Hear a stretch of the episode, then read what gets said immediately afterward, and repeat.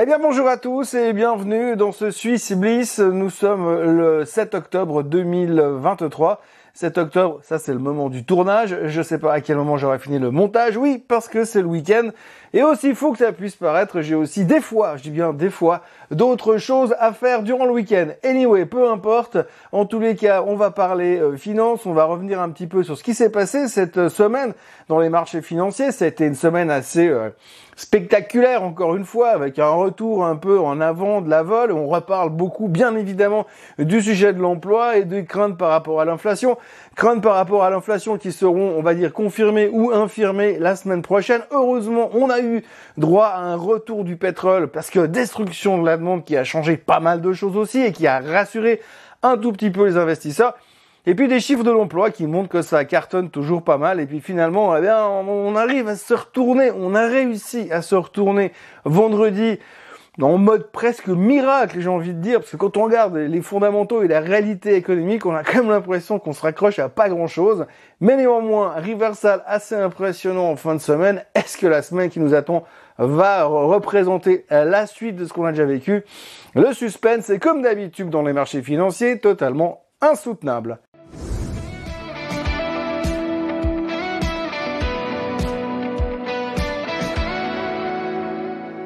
trois cent trente-six mille postes créés durant le mois de septembre, c'est le chiffre qu'il faut donc retenir sur la semaine dernière. Chiffre quasiment impressionnant. Donc encore une fois, impressionnant parce qu'on s'est totalement vautré sur les prévisions. On attendait cent soixante-dix mille, donc on est loin, loin, loin de la réalité. On avait déjà été très loin de la réalité dans les chiffres des JOLTS en début de semaine. Donc on voit quand même que l'emploi, en tout cas, montre une forme assez resplendissante. Et puis surtout, surtout, on a aussi corrigé les chiffres du mois précédent. Les chiffres du mois d'août ont ici aussi été révisés à la hausse parce qu'ils étaient mal calculés. Donc encore une fois, On a, on a pris des décisions d'investissement le mois dernier sur les chiffres des non-farm payroll en se disant bah c'est les chiffres. Bah non, en fait, c'était pas les chiffres. Ils ont été corrigés à la hausse, bien sûr. Donc là aussi, on voit que finalement, le marché de l'emploi ne ralentit pas et que finalement, ça continue à aller dans la bonne direction, en tous les cas pour l'emploi, ce qui n'est pas forcément une mauvaise nouvelle, mais ce qui pourrait à terme, je dis bien à terme, pas forcément plaire au marché. Alors ce qui était impressionnant, surtout la semaine dernière, c'est la réaction du marché. Vous avez les analyses qui attendent cent soixante-dix mille créations d'emplois. On n'aimerait pas que ce soit trop fort parce qu'on se dit que ça voudrait dire qu'il y a des risques inflationnistes et ça sort à trois cent trente-six mille. Donc c'est clairement trop fort. Donc c'est clairement risque inflationniste. Le marché baisse sur la nouvelle et le marché rebondit euh, comme en, comme en quarante simplement. Pourquoi ? Parce qu'après réflexion, il semblerait... On s'autorise à penser dans les milieux autorisés. Il semblerait effectivement, ils se sont dit, hm, ouais, peut-être le problème n'est pas là. Le problème, il réside dans un seul endroit, dans le fait que les jobs qui ont été créés, c'est des jobs qui sont mal payés. Donc c'est pas des jobs que d'avocats, c'est pas des jobs de notaires, c'est pas des jobs de traders de haute voltige, c'est pas des jobs de hedge fund manager. C'est des jobs de garçons de café, et cetera. Donc des low cost, enfin des low income jobs, comme on dit aux États-Unis. Ce qui veut dire que si vous créez beaucoup d'emplois avec des salaires tout petits, bah c'est pas eux qui vont faire monter l'inflation. Donc du coup, on était rassurés et ça, ça justifiait bien un rebond de fin de semaine sur le marché américain. Donc on le verra tout à l'heure sur le point graphique, on est allé chercher des points relativement bas, donc ça justifiait un petit peu le rebond aussi. On voit aussi que l'indice de peur est monté très très haut, on voit aussi que la volatilité a bien rebondi. Donc du coup, plus les gens étaient inquiets, plus on se disait bah on arrive quelque part proche du fond. Alors est-ce que le fond, on l'a fait maintenant ou est-ce qu'on va faire juste un, ce qu'on appelle un dead cat bounce et se refaire un nettoyage encore une fois plus bas avant de pouvoir vraiment commencer à reconstruire? C'est la question qu'on va devoir se poser ces prochains temps d'un point de vue purement technique. Par contre, là où on se demande effectivement où on en est maintenant, c'est qu'est-ce qu'il faut continuer à jouer le rebond pendant deux trois jours avant que ça, ça s'étouffe, que ça s'arrête. Ça, c'est la grande question à laquelle les traders vont devoir répondre ces prochaines heures parce que ce sera le challenge de la semaine qui nous attend, challenge qui sera d'ailleurs meublé par les publications de l'inflation, les vraies publications de l'inflation, le C P I. Et comme le baril entre deux s'est fait péter la figure et est bien revenu en arrière, parce qu'on s'est dit oui mais c'est plus la problématique des inventaires qui sont bas, c'est plus la, le, la problématique que la demande est très forte, c'est que la demande risque, je dis bien à risque, pourrait éventuellement peut-être réduire si Et je dis bien si, eh bien, euh, c'est trop cher. Donc les gens, si ça devient trop cher, on a déjà parlé la semaine dernière dans le Morning Mood de la destruction de la demande, ça voudrait dire que si tout d'un coup c'est trop cher, eh ben vous achetez plus, ou vous, vous achetez moins. Et donc si vous achetez plus ou si vous achetez moins, bah forcément, par effet boule de neige, les prix du baril vont gentiment baisser. Et c'est ce qu'on anticipe parce que devant l'éternel, nous les investisseurs, les traders, les gestions de fonds, les gestionnaires de fonds et les banquiers, tout le monde pense qu'on anticipe beaucoup ce qui va se passer parce qu'on est des visionnaires. Donc en gros, s'il faut juste résumer une chose de la semaine, c'est que pour l'instant, eh bien, on craint quand même que l'emploi soit trop fort, puisse déclencher des risques inflationnistes. Et puis, en fin de semaine, même si les marchés retournaient leur, leur, leur veste relativement bien pour s'en sortir relativement bien, eh bien, ce qu'il faudra aussi euh, souligner, et j'ai envie de dire retenir, c'est que durant cette période-là, eh bien, on commence à se poser des questions au niveau de l'inflation. Bien sûr, on commence à se poser des questions au niveau de l'inflation parce que euh, si ça continue à monter et surtout si ça ne baisse pas assez, eh bien, on connaît le, la théorie des banquiers centraux qui l'ont répété quand même maintes et maintes fois la semaine dernière. Les gars, si ça continue comme ça, on va devoir encore augmenter les taux pour vraiment réussir à la stopper une fois pour toute cette inflation. Et sans ça, ce sera un problème. Et donc du coup, ça, on n'est pas trop fan. Qui dit inflation, qui dit hausse des taux, dit aussi risque à terme potentiellement de récession. Et ça, on en parle un tout petit peu plus qu'avant. On a quand même eu pas mal de voix qui sont venues durant la semaine, durant la phase baissière de la semaine, on va dire jusqu'à jeudi soir, nous dire ah, « Attention !» On va s'en prendre une, la récession arrive, c'est la fin du monde qui est proche. Hein. On l'a entendu typiquement les gars de chez J P Morgan, monsieur Kolanovic, le stratégiste général, qui disait qu'on allait se la prendre, que lui, il réduisait ses positions pour aller chercher un moins vingt pour cent sur les marchés. Et comme par hasard, le lendemain, il a rebondi. Comme par hasard aussi, la semaine dernière, j'ai publié une vidéo où il y avait crash dans le titre. Et quand vous mettez une vidéo sur YouTube avec crash dans le titre, tout d'un coup, vous avez trente pour cent de views en plus, de gens qui regardent la vidéo en plus. Et ça aussi, c'est des signes comme quoi on va, en tout cas, à court terme, faire des bottoms. Est-ce que le bottom de vendredi dernier est un bottom à court terme ou c'est quelque chose de plus solide? Ça, il va falloir attendre la fin des chiffres de l'inflation et probablement le meeting de la Fed à la fin du mois d'octobre. Et puisqu'on parle d'inflation, j'aimerais juste signaler deux, trois choses. Hein. Prenez par exemple, vous avez un truc qui est assez fou en ce moment, c'est le prix du jus d'orange. Si vous regardez le graphique à l'instant, eh bien, vous verrez euh, que le jus d'orange aujourd'hui, eh bien, il a pris tout simplement euh, euh, quasiment trois cents pour cent depuis euh, l'époque du mois de, de deux mille vingt, hein, depuis le début, euh, la fin de la crise du Covid. Vous avez le même graphique derrière qui arrive avec le live cattle et euh, le sucre ensuite. Et donc vous voyez, tout ça représente quand même des performances de plus de cent pour cent sur quelques années. Alors vous me direz, oui, d'accord, c'est que du sucre et puis de la viande, mais on en mange quand même relativement tous les jours, sachant que le sucre, on le retrouve à peu près dans, dans une grande, grande partie des aliments, ce qui font qu'aujourd'hui, eh bien, tout ça se ressent sur le prix à la consommation et sur l'inflation directe. Pas celle qu'on vous montre dans le C P I ou dans le P C E, mais dans l'inflation directe. Et donc ça, faut faire très attention, sans oublier que ça, c'est pas coté, c'est pas coté en bourse, mais l'huile d'olive est en hausse de cent trente pour cent sur deux ans. D'ailleurs, j'ai deux bidons de cinq litres si jamais quelqu'un est intéressé. En Suisse, on a publié les chiffres des ventes de détail. Grosso modo, ce qu'il faut retenir, c'est que les ventes de détail sont en léger recul par, la, par rapport à l'année passée, moins zéro virgule deux pour cent. Enfin, on baisse de zéro virgule deux pour cent par rapport au chiffre de l'année passée. Il y a un ralentissement un peu plus marqué dans le chiffre du, ter- du tertiaire. Mais euh, l'un dans l'autre, euh, quelques variations saisonnières, mais pas grand-chose à ajouter de plus sur ce qui est de la Suisse. Par contre, on peut aussi rebondir sur l'inflation. Hein, sur un an, euh, elle a été annoncée à, à un virgule sept pour cent pour la fin du mois de septembre, alors qu'on était à un virgule six pour cent à la fin du mois d'août. Bref, en gros, il n'y a pas trop de, de quoi s'inquiéter, même si euh, la, la B N S, la Banque Centrale Suisse, continue de dire que potentiellement, elle est prête encore à monter les taux pour être sûre que cette inflation, non seulement non, ne va pas retourner en dessous des deux pour cent, puisqu'on y est déjà, mais ce qu'elle veut surtout, c'est qu'elle fasse pas mine de remonter en direction des deux pour cent. Les performances de la semaine pour faire court, plus trois virgule quarante-six pour cent sur le Bitcoin, c'est lui qui est en tête, avec derrière le pétrole qui, comme je vous le disais avant, a perdu huit virgule soixante-dix-neuf pour cent durant la semaine. Euh, donc grosse, grosse, grosse prise de profit sur le baril, mais surtout crainte de la destruction euh, de la demande du côté euh, du baril. De l'autre côté, par contre, eh bien, on voit que finalement les techs ont retrouvé un peu de couleur en fin de semaine, avec un, un rebond de un virgule six pour cent sur le Nasdaq, suivi de un virgule dix-neuf pour cent sur les semi-conducteurs.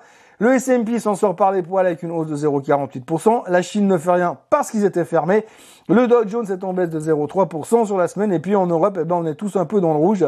Moins un pour cent par-ci par-là. La Suisse, moins quinze pour cent qui termine en dessous de sa tendance haussière malgré un rebond en fin de semaine. Ça, c'est des trucs sur lesquels on peut s'inquiéter quand même ces prochains temps. Et puis autrement, bah, repli assez massif sur le Nikkei. Mais vu la performance de ces derniers temps, c'est pas euh, très, très grave.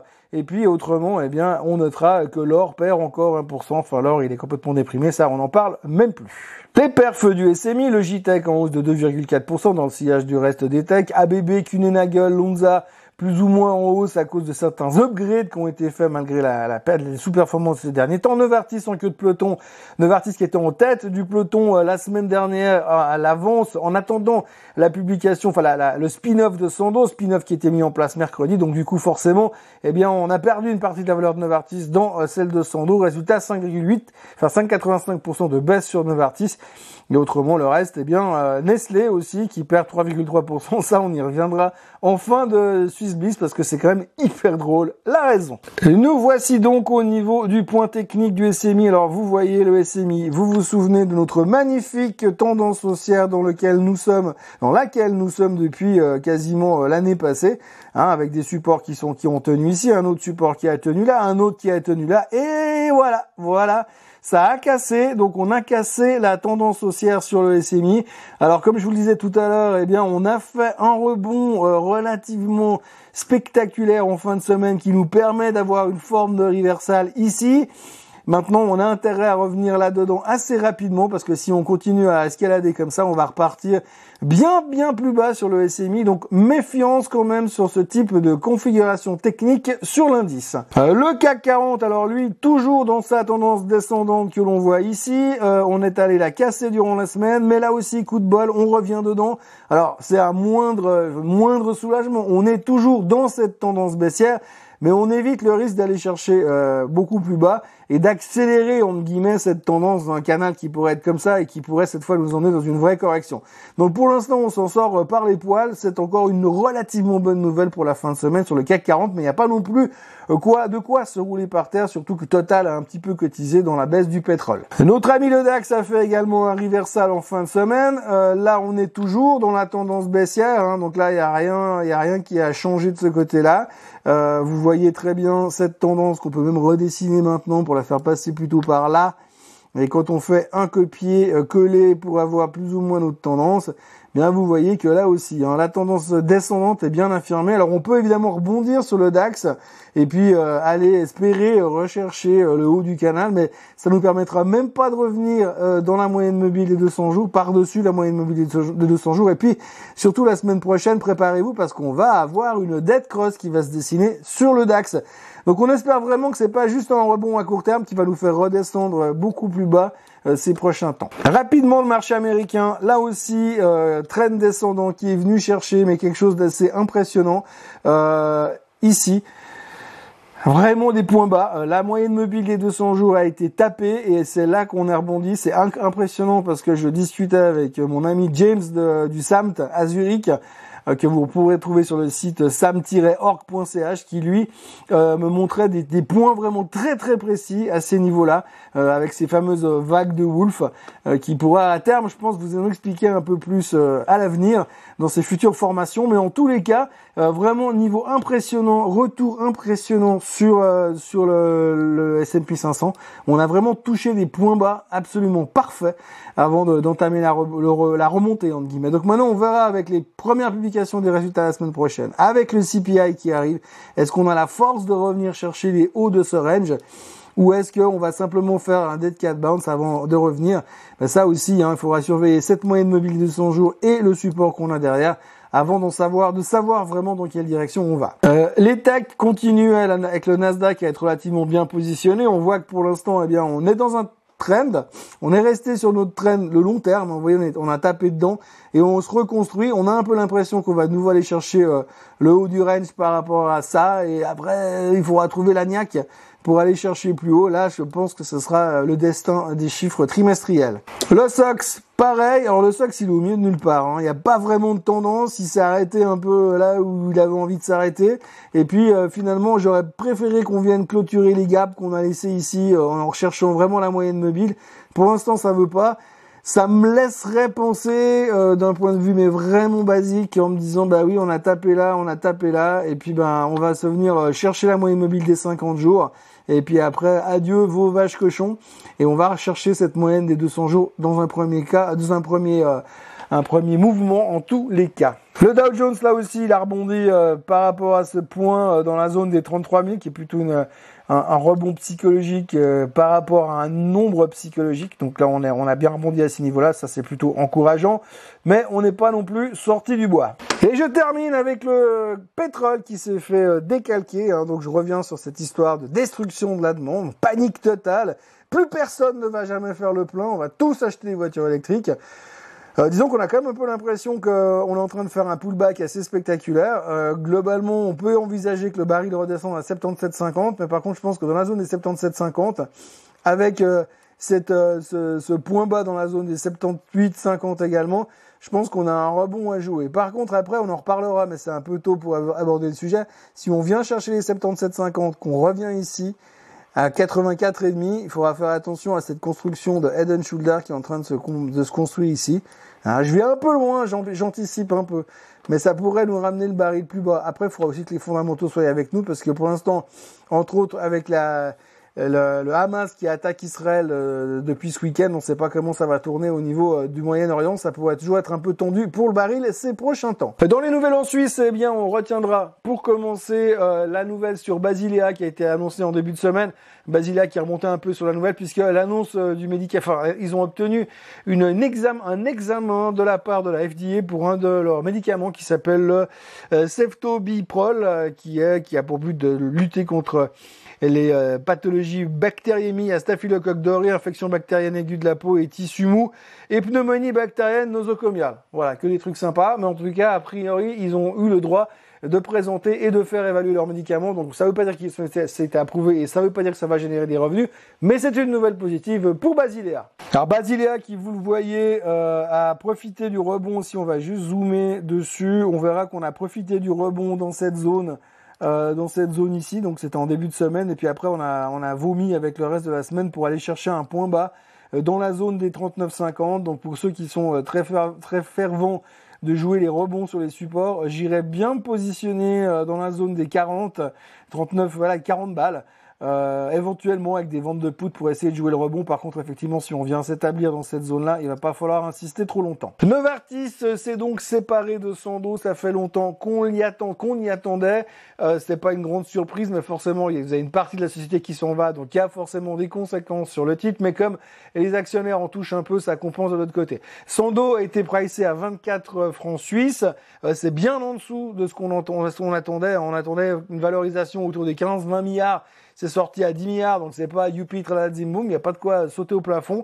Euh, et puis, bah, pour l'instant, euh, on attendait un prix entre vingt-cinq et trente francs suisses, donc c'est une semi-déception pour euh, l'action Sandoz pour ses premiers jours de trading, qui n'a pas non plus, euh, qui ne s'est pas non plus comportée euh, comme les actions euh, de, euh, qui ont été mises en I P O récemment euh, aux États-Unis, euh, bien que ce soit bien dégonflé derrière, mais en tous les cas, Euh, petite déception du côté de Sandoz. D'ailleurs, c'est aussi une des raisons pour lesquelles Novartis a terminé fortement en baisse sur la semaine. Donc, néanmoins, ça ne change pas grand-chose pour Novartis hein, qui revient, euh, qui revient sur les bas du range. Vous voyez quand même, j'avais tracé la semaine dernière hein, c'est, euh, cette flèche-là qui nous ramenait potentiellement sur la zone des quatre-vingt-six. C'est exactement, mais exactement là où on s'est arrêté. Alors, c'est un coup de bol. Hein.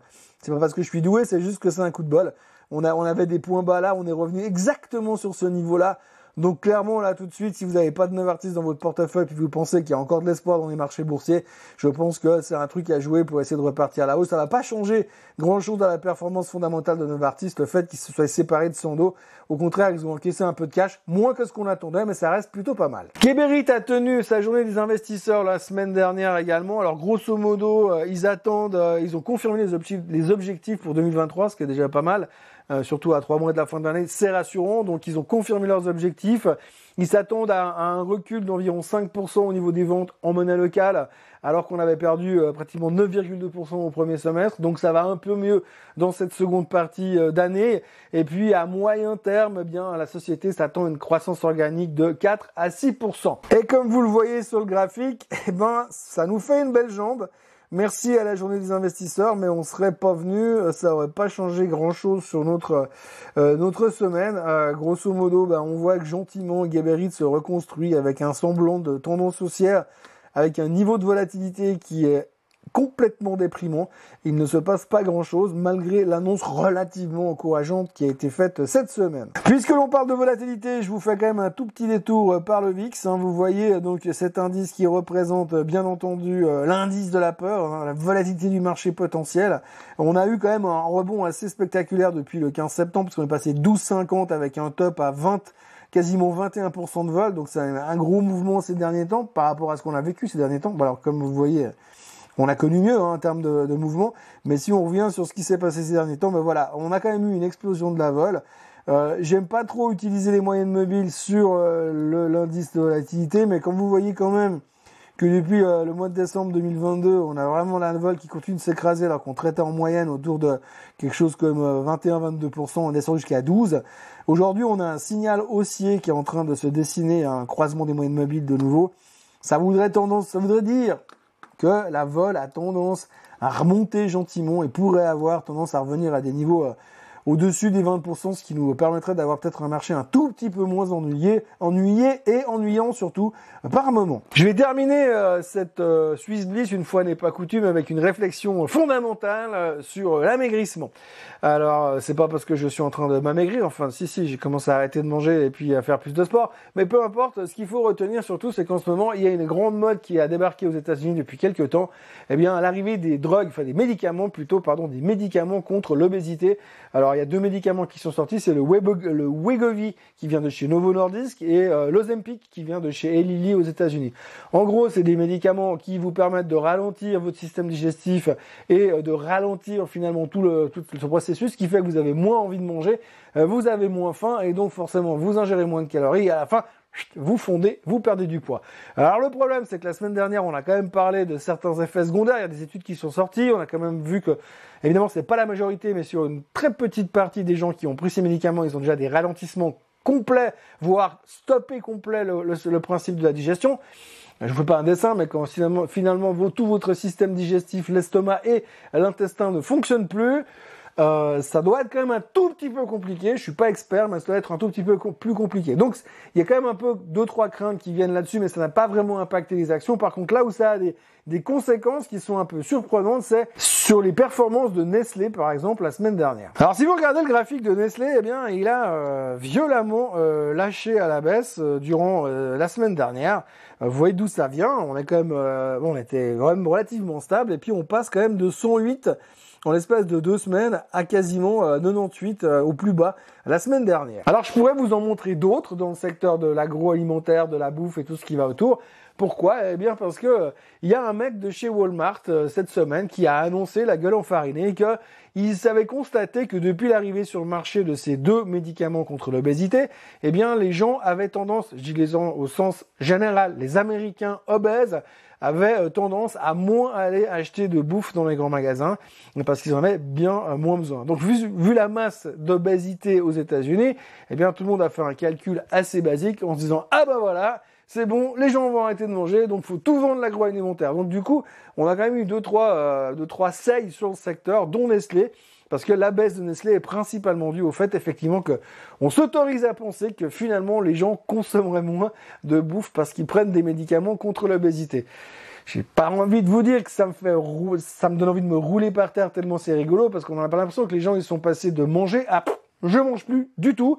Et on sait très bien que quand vous mangez plus du tout, bah ça se finit jamais très très bien. Je suis pas expert là non plus, mais franchement c'est pas terrible de ce côté-là non plus. Donc on vit vraiment une époque formidable parce qu'au-delà de ces nouveaux médicaments qui sont peut-être bien pour certaines personnes qu'on a besoin pour avoir amélioré leur qualité de vie, je ne dis pas le contraire, mais aujourd'hui c'est devenu euh, le monde financier s'est approprié la chose en disant ah, alors je vais regarder où c'est qu'il y a des choses qui vont mal se passer. Donc on a eu déjà des commentaires qui sont venus régulièrement sur le secteur.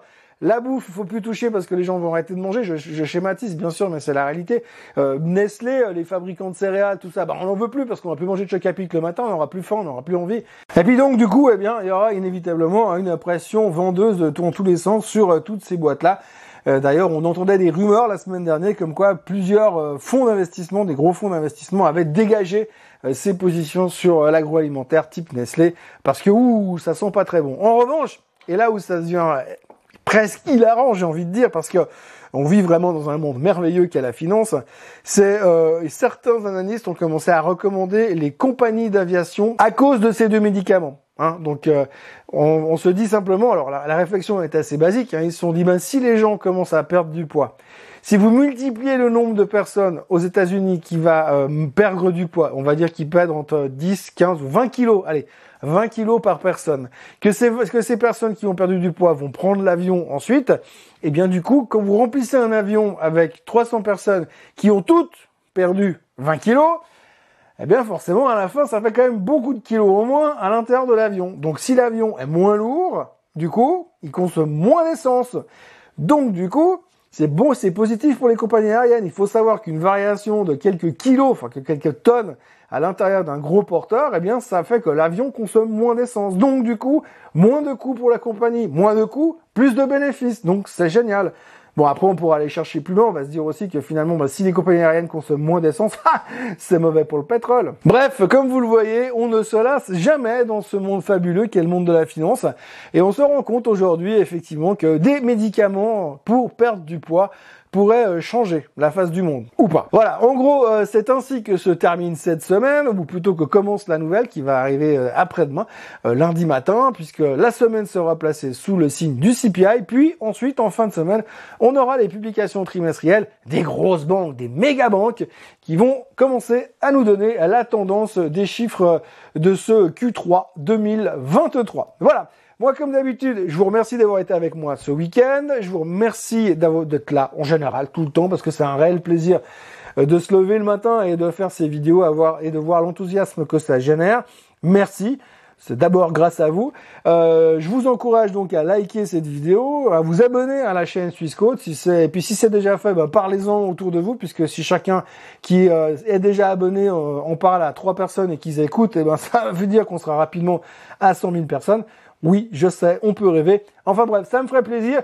Euh, mis à part ça, bah, on se retrouve comme d'habitude lundi matin à la première heure pour faire euh, un nouveau Morning Bull Live et pour lancer cette deuxième semaine du mois d'octobre. Très très bonne journée à tous. Bye bye.